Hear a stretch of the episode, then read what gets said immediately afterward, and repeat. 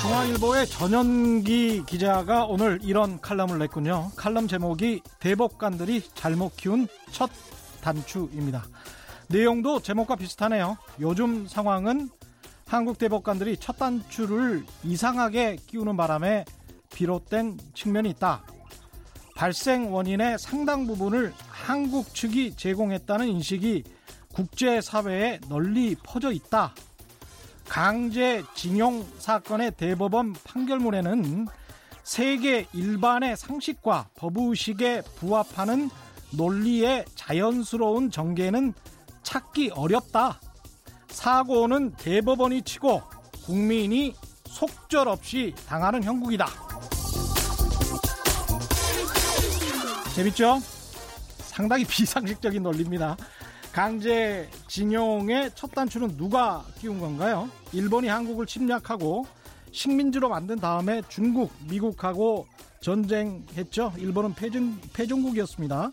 일본군, 일본 기업 위에서 위안부 성노에 강제 징용한 사람들, 일본 사람들이죠. 그러니까 발생 원인의 전부가, 전부가 애당초 일본이 제공한 것이고요.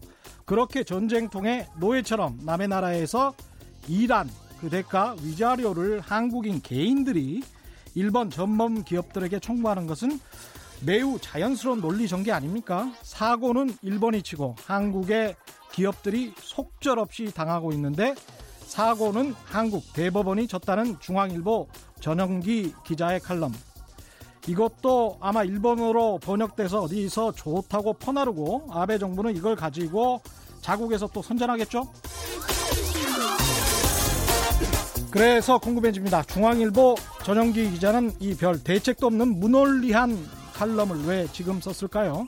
한국의 대법원을 능멸하기 위해서 일본의 논리가 맞다는 걸 증명하려고 문재인 정부가 일본에 지금이라도 무릎 꿇는 것이 한국의 국익에 맞다는 것을 강조하기 위해서 아니면 그냥 클릭 수라도 늘려서 관심 받고 싶어하는 이른바 관종인 것인가요? 궁금합니다.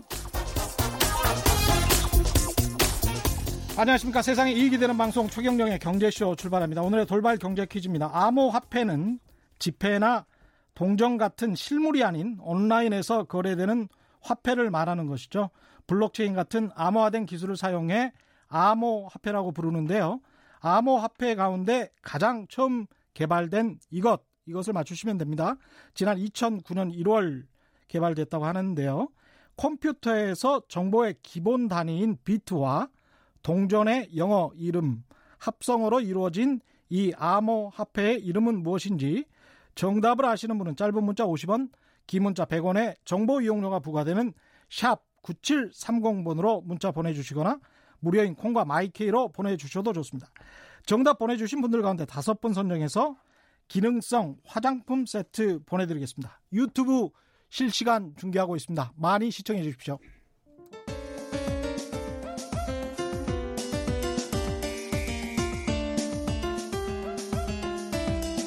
어려운 경제 이슈를 친절하게 풀어드립니다. 돈 되는 경제 정보를 발빠르게 전해드립니다. 예리하면서도 따뜻한 신사 이종우 economist의 one point 경제 레슨. 네, 월요일 핫 경제 이슈 시간입니다. 이종우 이코노미스트 스튜디오에 나오셨습니다. 그리고 안녕하십니까? 예, 안녕하세요. 제가 좀 오늘 급합니다. 예. 어, 블록체인 전문 미디어 조인디의 고란 기자 나오셨습니다. 안녕하십니까? 네, 안녕하세요. 예. 오늘 미리 정해놓은 주제가 암호 화폐 시장, 예. 뭐 비트코인 쪽이어서 그거가 본 주제고요. 근데 이제 요즘 일본의 무역 공격이 워낙 뭐 심상치가 않은 상황이어서 예. 앞부분에서 요, 문, 요 문제를 잠깐 좀 짚고 넘어가겠습니다. 어떻게 보십니까? 이번 달 초부터 이렇게 시작됐는데 예. 일본이 반도체 소재 등 세계 품목 수출 규제한다 그러고 이제 더 확전을 할 것 같고요. 음, 예. 7월 21일 참원 선고용이다라고 처음에는 그런 이야기 많이 나왔습니다. 예. 그런데 지금은 분위기가 많이 확 달라졌습니다. 예, 어떻게 분위기가 원래 제일 처음에 나왔을 때는 21일이 음. 지나고 나면 음. 사안이 없어질 거다라고들 많이 얘기했었는데요. 예. 지금은 이제 대체적으로 21일이 지난다고 하더라도 음. 사안 자체는 계속될 가능성이 높다. 음. 이렇게 이제 판단하는 쪽으로서 기울었다라고 생각이 되는데요.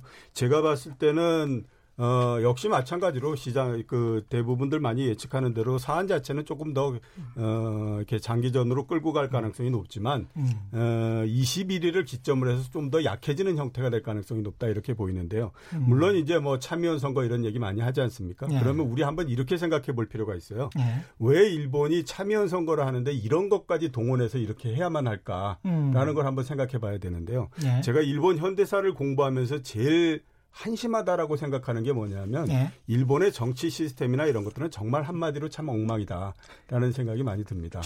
정 치 시스템. 예, 예, 예를 들어서 보면요.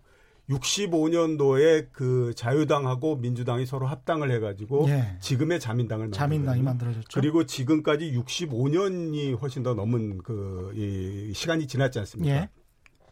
그 사이에 자민당이 63년 동안 집권을 했고요. 음. 2년 정도 민주당이 잠깐 집권했던 거 외에는 맞습니다.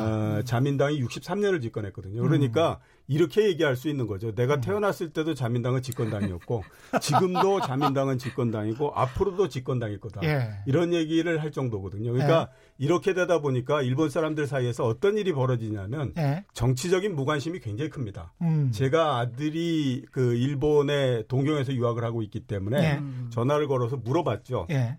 이 사안에 대해서 저 그 일본의 대학생들은 어떻게 생각하냐. 10명이 물으면 10명 모두 다 하는 얘기가 우리는 관심이 없다. 아, 입니다.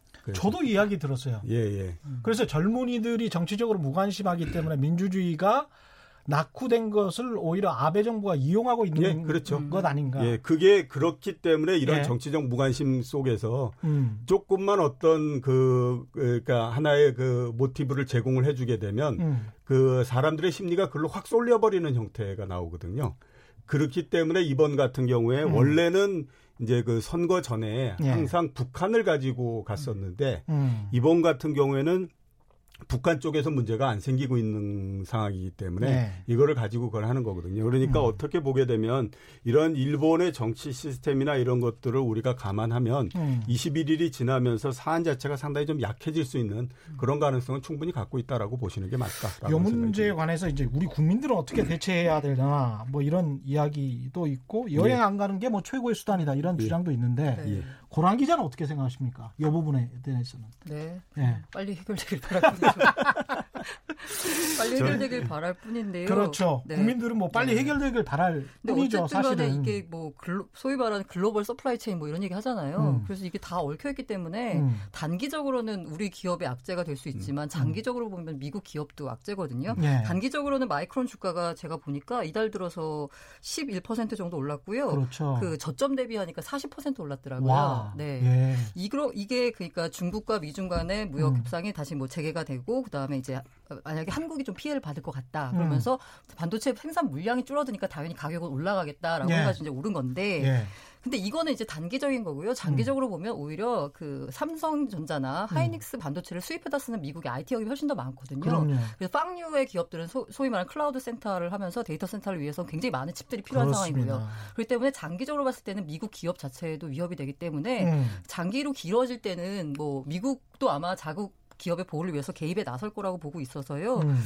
많이 길게 가진 않겠지만 음. 그래도 좀 빨리 어, 마무리됐으면 좋겠고 음. 우리나라 삼성전자나 하이닉스 주가도 올랐더라고요. 그러니까요. 그리고 그런데 네. 그뭐 문제가 되는 일본의 소재 기업 대표적으로 스텔라라는 기업이 있는데 네. 뭐 이재용 부회장이 가서 만났다는 여기 음. 주가는 오히려 빠졌어요. 한 10% 음. 정도 음. 사건이 나오 난 다음에 예. 그래서 과연 누가 피해를 입는지에 대한 명확한 부분이 되면 정치적인 논리가 경제에 끼어들기는 이제 힘들지지 네. 않을까. 재밌는 분석이십니다. 라고 그렇죠. 기대해 봅니다. 제가 생각하기에는 음. 어, 우리 내부적으로 봤을 때는 우리 음. 경제에 대한 능력을 좀 그 확신을 하시고 음. 그래야 할 필요가 좀 있지 않느냐라는 음. 생각이 들어요. 음. 이번 같은 경우에 일본 접근하면서 하는 가, 그거를 보면서 제가 제일 어, 이게 좀 한심하다 이런 음. 경제 면에서 그 생각이 드는 건 일본은 아직까지도 한국 경제가 1960년대 경제라고 생각하는 것 같다 이런 어. 생각이 많이 들거든요. 예. 한국은 지금 어떻게 생각하면 일본의 코미까지 쫓아와 있는 그 상태입니다. 그렇죠. 예, 그렇기 때문에 그 지금 이렇게 그 가거나 그럴 수는 없는데요. 자, 우리 한번 이렇게 생각해 볼 필요가 있습니다. 예. 어, 앞에서 뭐 반도체 주가 이런 얘기 많이 하고 했는데 우리 내부적으로 반도체 악화는 기정사실이다라고들 얘기를 하지 않습니까? 언론도 그렇게 얘기하고 음. 그다음에 뭐 기업도 그렇게 얘기하고 심지어 정부도 얘기하고 다 그렇게 얘기를 해요. 예. 근데 진짜 기정사실일까요? 음. 그렇게 기정사실이다라고 얘기할 수 있는 근거가 뭘까라고 음. 한번 그 따져보면 이렇게 뭐 소재가 안 돼서 뭐 이렇게 얘기를 많이 합니다. 예. 제가 리서치 센터장이었기 때문에 그 IBK 그, 예, 리서치 예, 센터장이 예, 그래서 반도체 예. 담당을 하고 음. 그런 애널리스트한테 쭉 물어보면요. 그 사람들 같은 경우에는 삼성전자나 SK 하이닉스를 짧게는 10년, 음. 길게는 20년 동안 계속 봐온 사람들이기 때문에 그렇죠. 그 회사 내부에 있는 사람들을 제외하고는 가장 어떻게 생각하면 음. 그 오랜 시간 동안 봐온 그 예. 그런 사람들인데 그래서 그 물어보면 이런 얘기들 합니다. 솔직한 얘기를 잘 모르겠습니다. 이런 음. 얘기를 해요. 그래서 왜 모르냐 예. 얘기를 하면요. 이런 이런 얘기가죠. 재고 부분에서 보면 음. 옛날에 반도체 경기가 최고의 호황이라고 하더라도 재고는 1개월 반은 갖고 갔습니다. 예. 근데 최근처럼 1년 동안 경기가 굉장히 안 좋고 이렇게 되면 음. 과거 경우를 봤을 때 최소 6개월 정도의 재고는 갖고 갑니다. 예. 그러거든요. 예. 거기에다가 지금 우리 그 소재 들어와 있는 부분들이 3개월 이렇게 가기 때문에 예. 9개월 정도를 버틸 수 있는데 어. 9개월 후가 되면 예. 세상이 어떻게 돼 있을지 어떻게 알겠습니까? 음. 라는 얘기를 많이 하거든요. 예. 거기에다가 이런 얘기 또 그 합니다. 만약에 다른 루트를 뚫으면 어떻게 할 겁니까? 라는 얘기를 해요. 그렇죠. 그동안에. 예, 예. 그러니까 예. 삼성전자가 그 저기 중국에도 뭐 공장이 있고 그렇지 음. 않습니까? 그러면 음. 중국으로 소재를 실어 날랐다가 그걸 한국으로 갖고 오게 되면 중국에 수출하는 거를 막을 수 있느냐. 그다음 막을 방법이 예, 예. 그다음에 또 네. 미국의 페이퍼 컴퍼니를 음. 그, 그, 이 만든 다음에 음. 거기에서 수입해 오면 그건 또 어떻게 할 거냐. 그렇죠. 이런 다양한 부분들이 있기 때문에 그 지금 화이트 리스트에 올라와 있는 27개 국가의 법인을 설립하거나 예, 그렇죠. 이미 설립된 법인을 통해서 예. 일본의 신소재 소재들을 수입을 하면 반도체 예. 소재들을 수입을 하면 그걸 어떻게 막을 수 있겠느냐 막을 방법이 없지 않느냐 뭐 예. 이런 이야기 그러니까 예. 그런 부분들을 모두 다 감안하게 되면 예. 현재에서 그렇게 그 이게 뭐 거의 죽었다 음, 음. 이런 얘기를 할 정도는 아니다. 아닌 것 같다라는 얘기를 하고요. 예, 예. 그래서 음. 제가 생각하기에 하나 그 좀 경계를 해야 된다라고 생각하는 부분은 음. 쇼크 독트린이라고 있거든요. 쇼크 독트린. 예, 그러니까 그 어떤 쇼크가 왔을 때 어. 사람들은 너무 쇼크에 몰입이 돼버리기 때문에 그 그렇죠. 이전 같은 경우는 생각하지도 못했던 일 음. 이런 것들이 벌어진다라고 하는 거죠. 예를 들어서 보게 되면요, 2000년도에 아시겠지만 밀레니엄 버그라는 것이 있었잖아요. 예. 아, 그러니까 Y2K. 예, 예, 1999년 12월 31일에서 그때 다 망하는 예, 줄 알았어. 2000년 1월 1일로 넘어가면 어, 어, 컴퓨터가 일을 그 인식을 하지 못하기 때문에 비행기가 충돌하고 뭐 이렇게 해서 난리가 나기 때문에 컴퓨터 예, 예. 그래서 그걸 다룬 영화도 굉장히 많이 예, 나왔어요. 맞습니다. 그래서 예. 컴퓨터 자체를 다 갈고 막 이렇게 예. 하지 않았습니까? 예. 근데 지나놓고 보게 되면 말도 안 되는 얘기였다 예. 이렇게 되잖아요. 그러니까 지금도 과연 그런 부분들이 없겠느냐. 음, 그리고 맞습니다. 그런 것들을 어. 언론이 굉장히 키우고 음. 어, 그 다음에 뭐, 그, 이런 부분들, 기업들도 그런 걸 키우고, 이렇게 해서 하는 부분들이 없다고 자신할 수 있느냐라고 하는 부분이죠. 많죠. 예, 떨어져서 때문에 봐야 되는데. 예, 그런 예. 부분들을 조금 음. 그 진정을 하고 음. 우리 경제 능력에 대해서 좀 음. 확신을 가지고 음. 이렇게 했으면 좋겠다라는 생각이 저는 듭니다. 예. 안정되게 오늘의 본, 본 주제로 들어가도 아무 상관이 없을 것 같습니다. 마음이 확 놓입니다. 아, 그렇습니까? 아니, 확 놓이는 건 놓이는 건데요. 예. 이번 기회에 예. 뭔가 그 기초 소재 어, 이런 부분에 대한 네. 그 경각심을 충분히 우리가 다 느꼈잖아요. 그럼요. 정부도 그렇고 기업도 그렇고 음, 음. 뭐 이런 부분에 대한 투자가 사실 음. 잘될 때는 그거 신경 안 써도 되니까 안 하고 음. 안될 때는 야 돈도 없는데 거기다 언제 R&D라고 음, 음. 하는데 이번 기회에 뭔가 확실히 좀 잡았으면 하는 바람이네요. 이 정부 R&D 분야 관련해 가지고 제가 2005년부터 쭉 취재를 했었는데요. 관련해서 이제 그 취재원을 지금까지 15년 동안 만나고 있거든요. 네. 근데 그분이 늘상 하시는 말이 그거예요. 2000년부터 2018년까지 지난해까지 한 236조가 투자가 됐는데 네. 정부 R&D가 236조 원 중에 부처 나눠먹기 말고 음. 제대로 정부의 컨트롤 타워가 네. 있어서 장기적으로 산업 전략을 위해서 쓴 돈이 얼마가 있는지 정부가 생각을 해봐야 된다. 음. 그리고 정부가 지금이라도 그런 플랜을 정말 가지고 있는 네. 것인가? 예. 거기에 관해서는 우리가 청와대에도 사실은 과학기술 보좌관이 있지만, 있고 네. 전반적으로 이 부처가 부처도 어떻게 생각해 보면 말씀 나온 김에 18개 부처가 있잖아요. 네. 예. 다른 세상에서는 정부 이외의 세상에서는 다 융합이에요. 그렇죠. 통합이고. 근데 아, 정부 거기는... 부처와 기자들의 출입처만 다 꼼꼼하게 나뉘어져 네, 있고 네, 그렇죠. 거기에서 생산되는 보도 자료만 각각의 목소리를 내고 있거든요. 네. 그래서 정보가 사실은 그렇게 생산돼서는 안 되는 건데 음. 그런 측면에서도 그렇고 과학기술 전체를 바라보는 측면에서도 그렇고 상당히 지금 시스템은 문제가 있다. 예. 예 그런 측면에서 오히려 우리가 심기일전에서 다시 일어설 네. 수 있는 계기가 될 수도 있다. 네, 이번 예, 기회에. 그렇죠. 네. 예. 사실 그런 영역은 중소기업이 담당하기에는 능력이 안 되거든요. 음. 여력이 안 되기 때문에 그 음. 진짜 나중에 사업성이 있을지 없을지도 모르는 사업에 투자할 수 있는 건 사실 음. 국가밖에 없다는 생각이 들어요. 그래서 음. 그냥 R&D 쪽 측면에 좀 더 많이 맞습니다. 주셨으면. 예, 아, 지금 아주 중요한 지적해 주셨는데요. 나중에 사업성이 있을지 없을지도 모르는 곳이기 때문에 그런 곳이 기초 과학이기 때문에 음. 정부가 투자를 네. 해야 됩니다. 예, 그렇죠. 예. 예. 기업은 거기에다 투자를 할 수가 없어요. 예. 예. 어느 정도 리스크가 있기 때문에 아주 재밌는 토론이 될 것 같습니다. 비트코인 이제 암호화폐 가지고 이야기를 할 텐데요. 네. 저는 이게 어떤 의미인지 잘 모르겠습니다. 이게 기술 혁명을 통해서 미국 달러 기축 통화에 도전하는 것인지 네. 아니면 네. 단순한 투자 네. 어떤 자산으로 고안된 어, 것인지 어, 네. 이두 가지를 먼저 분류를 좀 해주세요. 네. 예. 그죠. 어, 어, 그 일단 그 리브라를 말씀하시나요? 아니면 비트코인으로 일단 얘기를 시작할까요? 비트코인 암호화폐 그 통칭되는 네, 걸로 어, 어. 이야기를 해주시면. 네.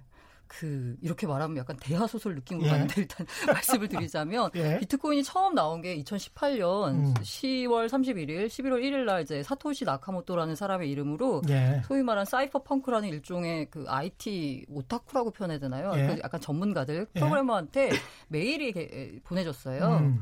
어 아, 2018년이라고 했나? 죄송합니다. 2008년입니다. 예. 2008년. 예. 그 앞서서 2008년 9월에 어떤 일이 있었는지 기억하실지 모르겠는데 음. 바로 리먼 브라더스가 있었거든요. 그랬, 네. 예. 그러면서 이제 Fed가 그 글로벌 경, 금융 위기를 살리기 위해서 사실 그 정도 됐으면 우리처럼 IMF처럼 이렇게 와가지고 막 졸라매고 해야 되는데 어. 미국은 미국이라서 달러를 어. 발행해서 위기를 극복해냈거든요. 예. 예.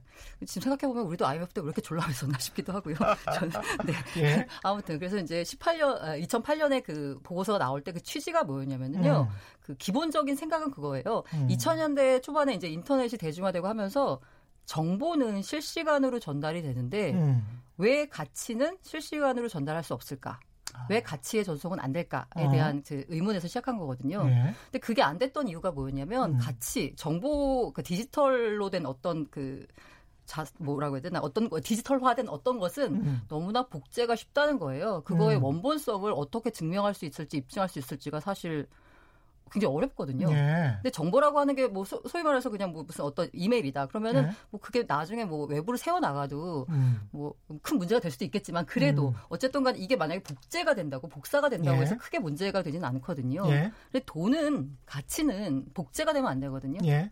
근데 이 가치를 복제할 수 있냐 없냐 이 부분에 대해서 사람들이 굉장히 많이 고민을 했어요. 인터넷이 그러네요. 발달 시절부터 음. 방법을 못 찾았거든요. 음. 그러다가 이제 그 사토시 나카모토가 바로 이 비트코인을 내놓으면서 가치도 인터넷에 있는 정보처럼 전달할 수 있게 만든 그 비트코인이라는 걸 내놓은 거고요. 음. 비트코인의 그 저 원리를 뭐 잠깐만 말씀드리자면 예. 그 블록체인이라는 기술은 원래 있었고요. 예. 그 블록체인을 처음 적용한 어, 대중화된 애플리케이션이 비트코인이다. 금융산업 예. 부분의 애플리케이션이 비트코인이다라고 생각하시면 될 것 같고요. 예. 그 이래서 아까 제가 말씀드린 위변조성이라고 하는데 그 블록체인의 음. 특징 중에 하나가 거기서 개, 예. 거래 기록이 계속 쌓이는 거거든요. 예.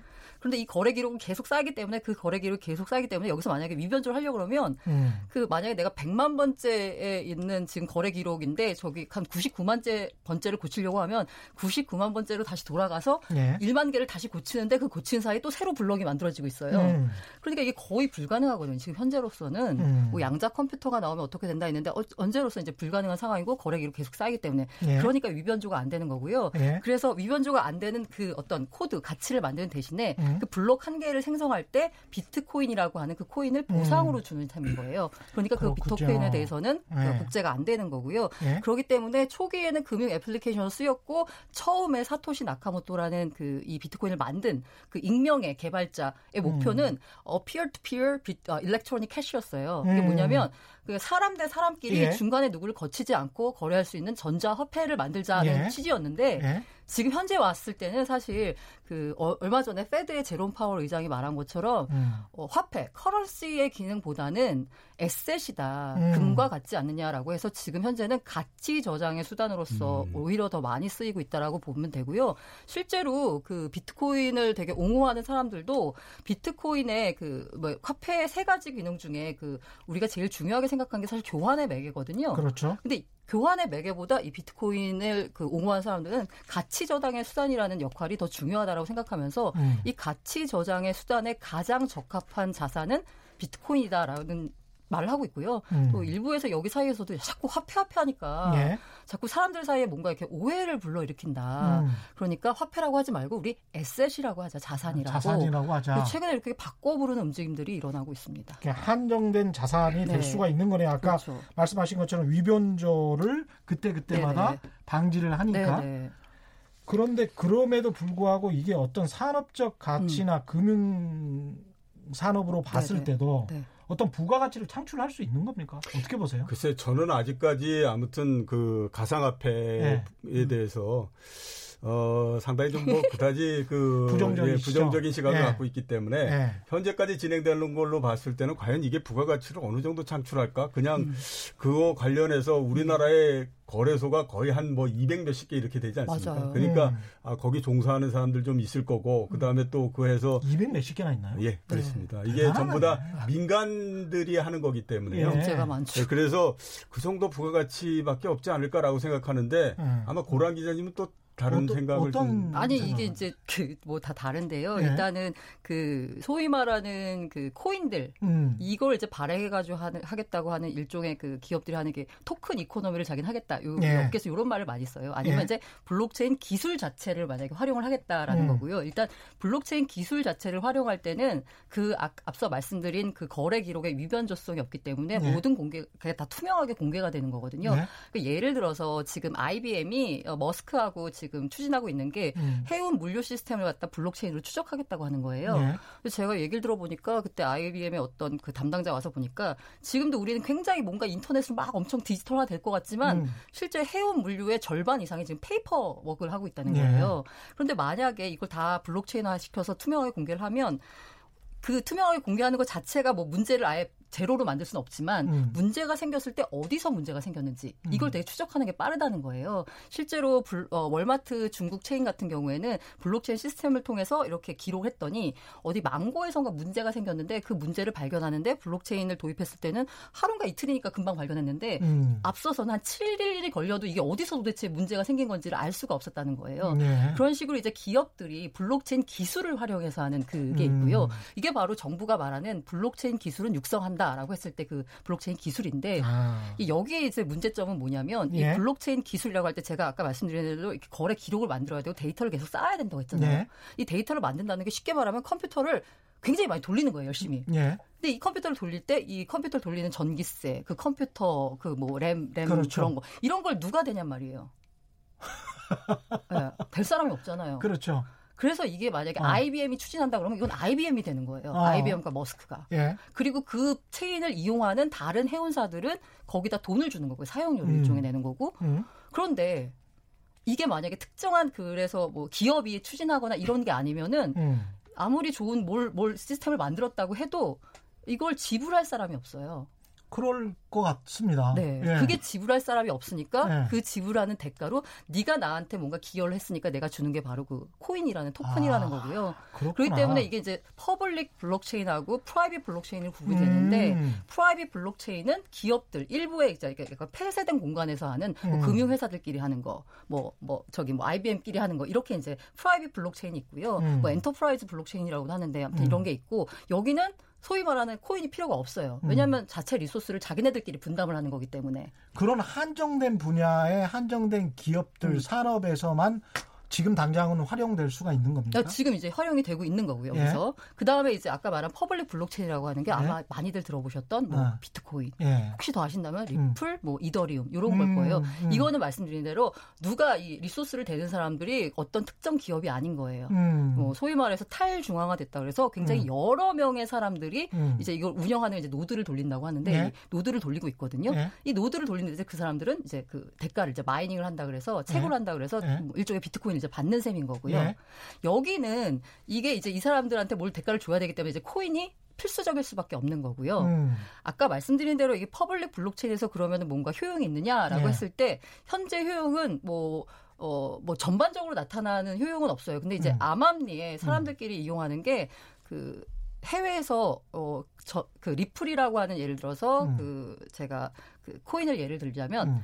리플 경우 리플사의 CEO가 와서 한국에서 기자간담회 할 때 이런 질문을 하더라고요. 네.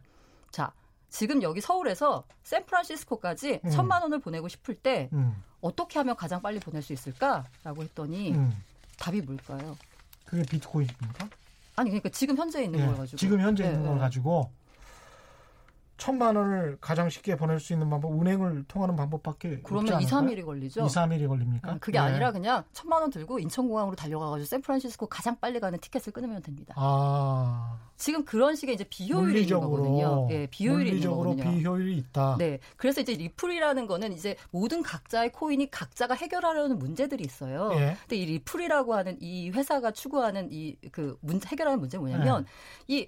이그 그 스위프트라고 하거든요. 예. 국제 은행들이 쓰는 코드라고 네, 있죠. 국제 예. 그 금융 결제망인데 예.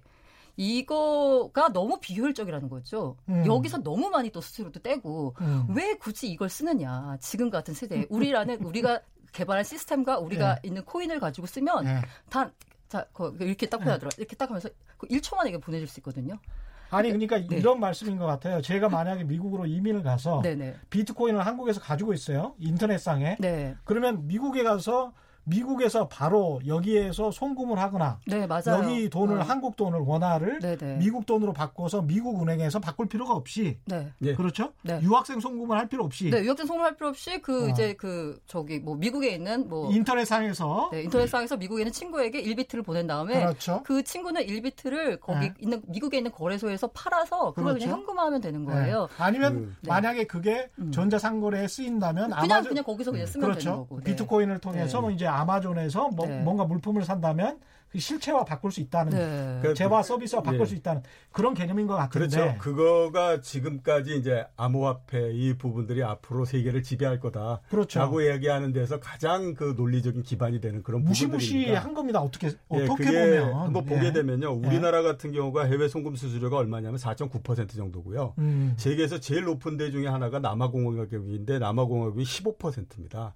그러니까 이런 정도니까 당연히 음. 그게 시장이 만들어질 거다라고 이제 그걸 하는데 그런 그러네요. 반대쪽에서 얘기는 뭐냐면 그거는 음. 어차피 음. 은행들이 하는 거고 음. 그다음에 은행의 통제 그러니까 중앙은행이 전부 통제할 수 있는 부분들이다. 음, 그렇죠. 만약에 암호화폐가 그이 음. 중앙은행의 기축 음. 그러니까 그 통화권 이걸 흔들 정도가 되면 어, 중앙은행들이 서로 연합을 해서 그런 수수료나 이런 것들을 없어지게 만들 거고, 음. 그 다음에 또 저기 이 그 기술의 진보 이런 것들을 걸 했을 때 음. 지금 이틀이 걸린다고 하더라도 시간이 좀 지나서 더 진보하게 되면 한 시간 내에 이런 부분들이 모두 다 해결이 되기 때문에 음. 과연 그것이 네. 결정적으로 이걸 비트할 수 있을 음. 것인가 하는 것들에 대해서는 퀘스천이다라는 네. 얘기를 많이 하죠. 어떻게 생각하십니까? 네, 지금 이제 말씀드리는 네. 거는 제가 아까 그 코인들마다 각자의 목적이 다 다르다고 했잖아요. 거잖아요. 네. 근데 제가 아까 말씀드린 리플 같은 경우는 은행 간 송금을 최적화하기 위해서 아, 이제 나온 거고요. 음. 다른 화폐들은 또 다른 목적들이 음, 있어요. 음. 그런데 아까 말씀드린 그러면 은행이 여기에 대항해서 뭘 할 거다라고 음. 했었는데 어, 지금 현재 이제 이거는 뭐 리브라와 연결될지도 모르는데 페이스북이 음. 만든 리브라 예. 어쨌든 간에 이제 비트코인을 페이스북이 지금 가상화폐 리브라를 네, 네. 출시했습니까? 아, 내년에 나올 거다라고 백서를 공개했습니다. 아, 그래요? 그게 우리가 지금 이 그 암호화폐를 계속해서 얘기하고 있는 가장 큰 이유가 그렇죠. 예, 일단 예, 이제 그, 비트코인 네, 그래서 네. 암호화폐 가격이 굉장히 최근에 많이 올랐습니다. 그렇죠. 예, 비트코인 같은 경우가 연초에 한 340만 원이었고요. 아. 이게 최고로 많이 올라갈 때 1,700만 원 정도까지 올라갔으니까요. 어. 반년 만에 거의 370% 올라간 거거든요. 어휴. 그러니까 올해 들어서 가장 좋은 투자 자산은 예, 비트코인. 올해 반년을 봤을 때 최고의 수익률을 기록한 건 비트코인, 그러니까 암호화폐였고 음. 두 번째가 20% 정도 수익이 난 브라질 국채였거든요. 그렇기 때문에 지금 우리가 이걸 얘기를 하고 있는 그러니까 거죠. 사람들이 생각하기에는 페이스북 같은 IT 공룡이 네. 암호화폐를 내년에 출시를 한다고 하니 네. 이게 전반적으로 페이스북이 앞장서서 네. 미국의 중앙은행 음. 연준이나 아니면은 뭐 네. 트럼프 대통령을 네. 설득할 수 있을 네. 것 아닌가 뭐 이런 생각인 건가요? 네, 이제 다시 돌아가서요. 네. 아까 그 은행들 얘기해서 네. 은행들이 이제 수수료 부분에 대해서 이제 뭐 어떻게 할 수 있다. 은행들끼리 네. 뭐 해서 뭐 기술 개선을 할 거다라고 하는데 이제 첫 번째로 보면은 사실 그 우리나라처럼 은행 시스템이 발달된 나라에서는 비트코인이 필요도 없고 비트코인이 왜 필요한지 굳이 음. 알 필요가 없어요. 예. 그런데 이 비트코인 언제 필요하냐면 그 뭐 책에 나온 예시긴 한데 제가 음. 하나 예를 들자면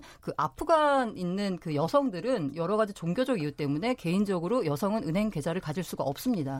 음. 네, 근데 그 아프간 이제 소녀의 같은 경우에는 네. 어떤 그 영화 리뷰를 하는 사이트에다가 음. 글을 쓰면 그 글을 써 쓰는 데, 그 게재된 대가로 이제 그 원고료를 지급을 그렇죠. 하는데 은행 계좌가 없으니까 지급할 길이 없잖아요. 그래서 음. 비트코인으로 지급을 한 거예요. 네. 그러, 그러면 그 소녀 같은 경우에는 비트코인이라는 걸 통해서 음. 처음으로 음. 경제적 주권을 획득하게 된 거잖아요. 네.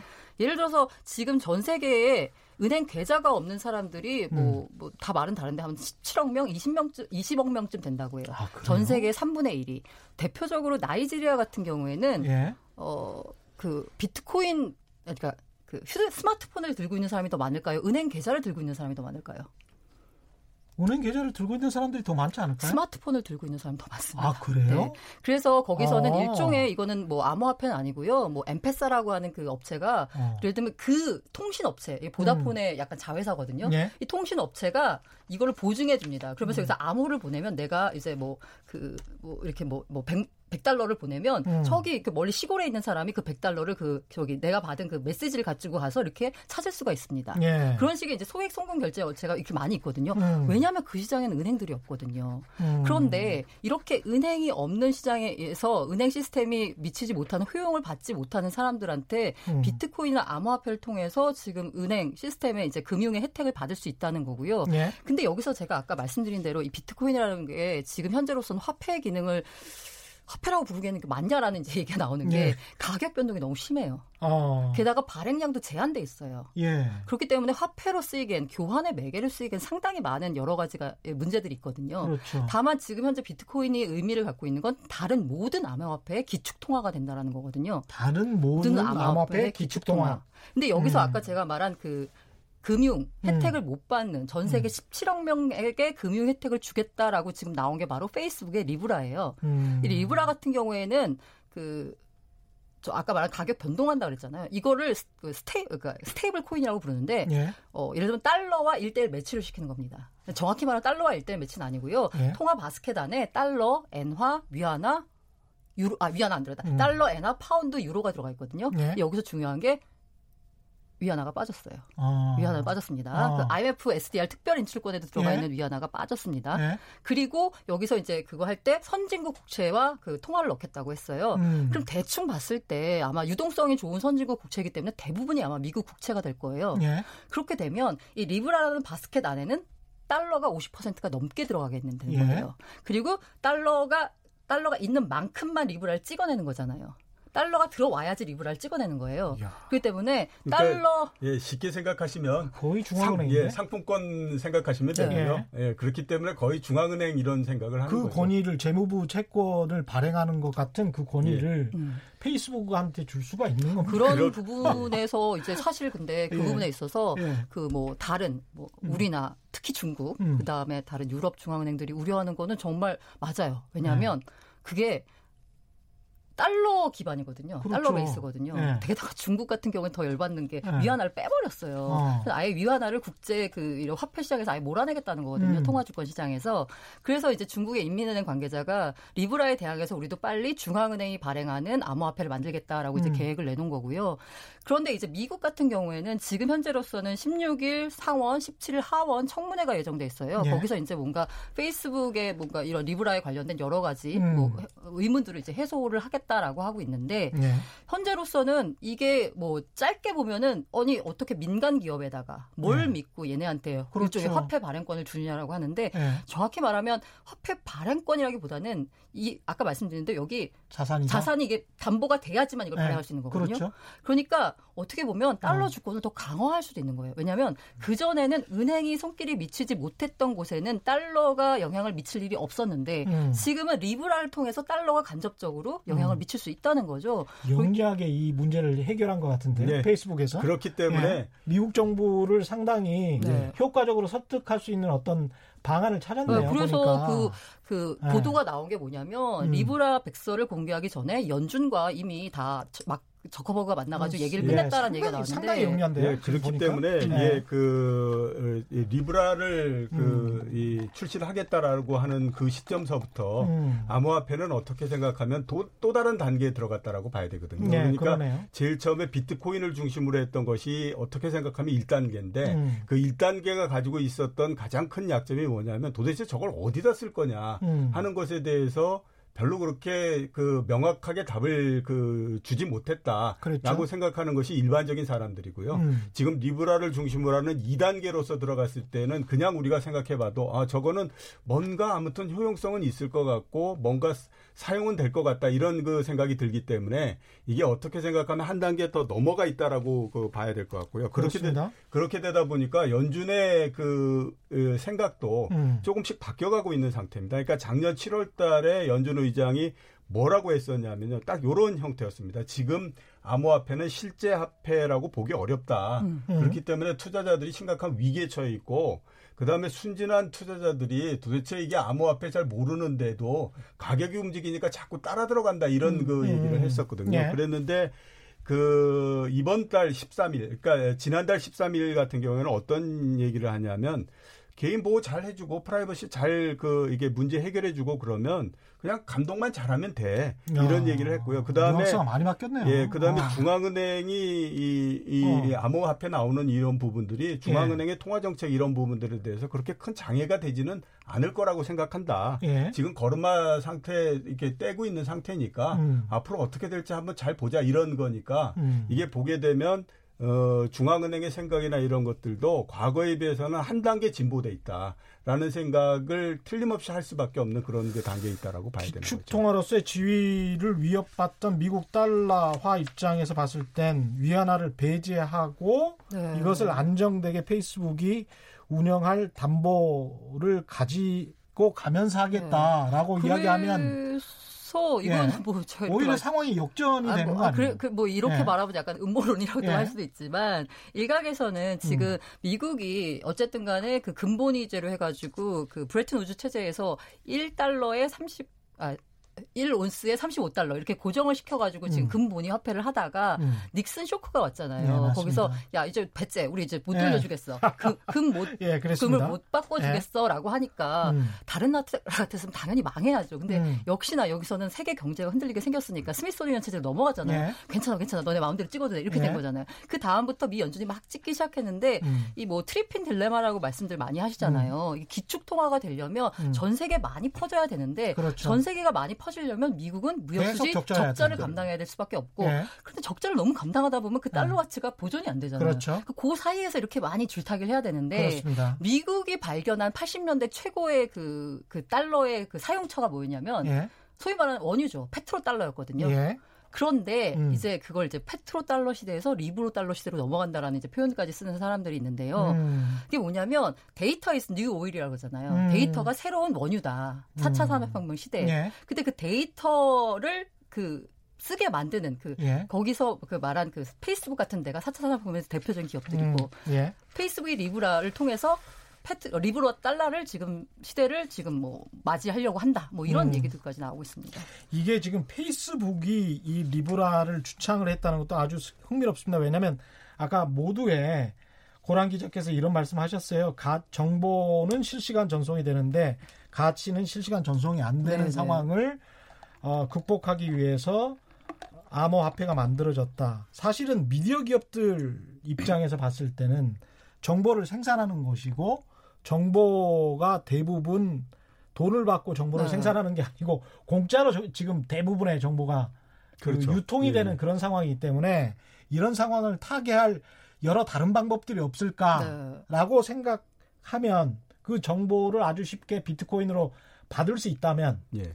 그러면 우리는 노다지를 발굴하게 되는 거 아니야? 뭐 이런 생각을 가지고 있을 수도 있겠습니다. 그래서 네. 세계적인 미디어 기업들이 이 비트코인에 상당히 우호적으로 돌아설 수도 있겠다. 그런 생각을 가져봅니다. 구조는 비트코인의 우호적인지는 잘 모르겠고요. 네. 어쨌든 간에 지금 비트코인 같은 경우는 기축 통화로서의 지위는 확실한 건데요. 음. 그 지금 현재 어, 거래소에 상장된 코인들이 모두 2,300개 정도 있어요. 2,300개. 근데 아유. 그 시장을 어떻게 분류하냐면 아. 비트코인 아. 외그 밖에 이렇게 그냥 분류를 해버려요. 아이고야. 예. 그래서 비트코인의 그 점유율이 한 60, 예. 지금 5%까지 올라와 있거든요. 예. 앞으로 더 높아질 거라고 하고 있어요. 음. 근데 2,000 비트코인 외그 밖에로 표현된 이 알트코인들은 음. 지금 각자의 자기 존재 가치를 증명하지 못하면 시장에서 사라지거든요. 음. 그래서 마치 비유하는 게 어, 그 인터넷 시대 초기 같다. 인터넷 발달 시대. 그 음. 우리 인터넷 IT 버블이라고 했을 때 나왔던 각광받았던 새로운 기술 지금 어디 갔나요? 어디 갔는지 그렇죠. 모르죠. 그렇죠. 하지만 인터넷 시대는 왔잖아요. 음. 그리고 그 가운데서 지금 성공했던 뭐 지금 뭐 아마존이 뭐 이런 여러 가지 기업들이 음. 나왔고요. 구글이니. 음. 그렇기 때문에 지금 제가 아무리 지금 암호화폐를 사실 저는 뭐 음. 약간 어 이 뭐가 시대의 흐름이다라고 얘기하고 있지만 네. 제가 이렇게 시대가 온다고 해서 그 2,300개 코인은 다 오르지 않습니다. 맞습니다. 아마 대부분이 사라질 거거든요. 그렇죠. 네.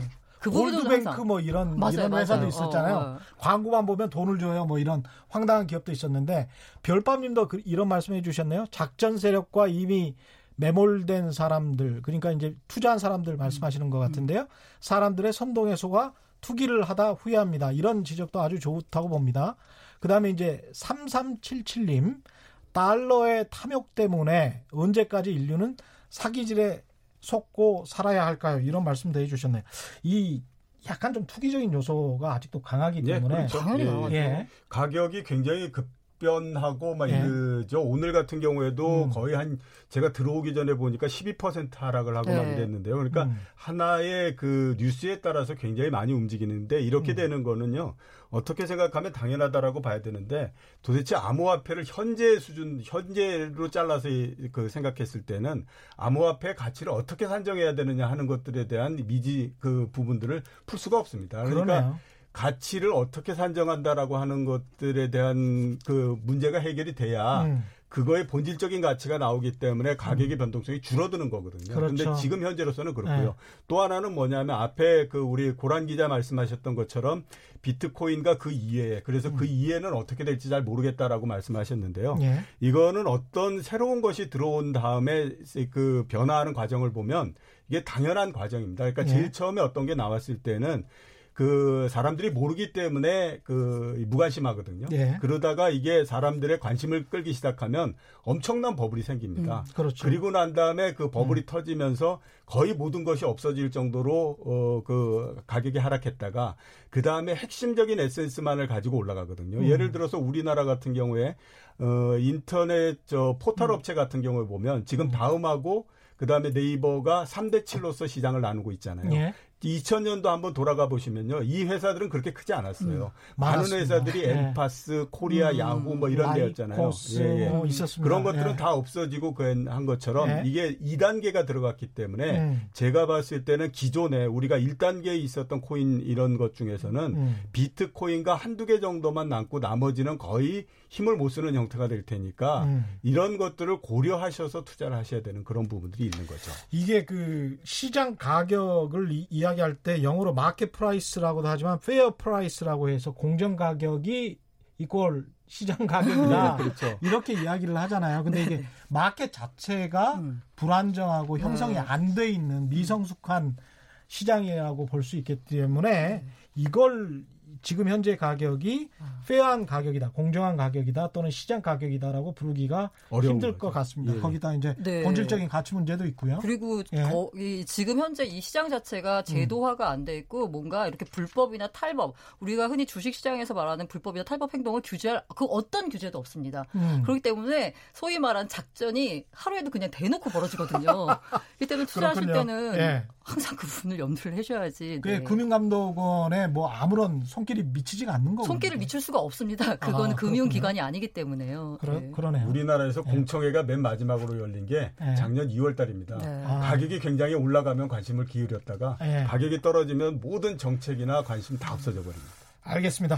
조심도 해야 되겠습니다. 오늘 말씀 감사하고요. 지금까지 이종우 이카노미스트와 블록체인 미디어 조인 뒤에 고랑 기자와 함께했습니다. 고맙습니다. 네, 감사합니다. 네, 오늘 돌발 경제 퀴즈 정답은 비트코인이고요. 많은 분들이 정답 보내주셨습니다. 당첨자들은 제작진이 직접 연락드리겠고요. 인터넷 홈페이지에서도 확인하실 수 있습니다. 저는 KBS 최경영 기자였고요. 내일 4시 10분에 다시 찾아뵙겠습니다. 지금까지 세상에 이익이 되는 방송 최경영의 경제쇼였습니다. 고맙습니다.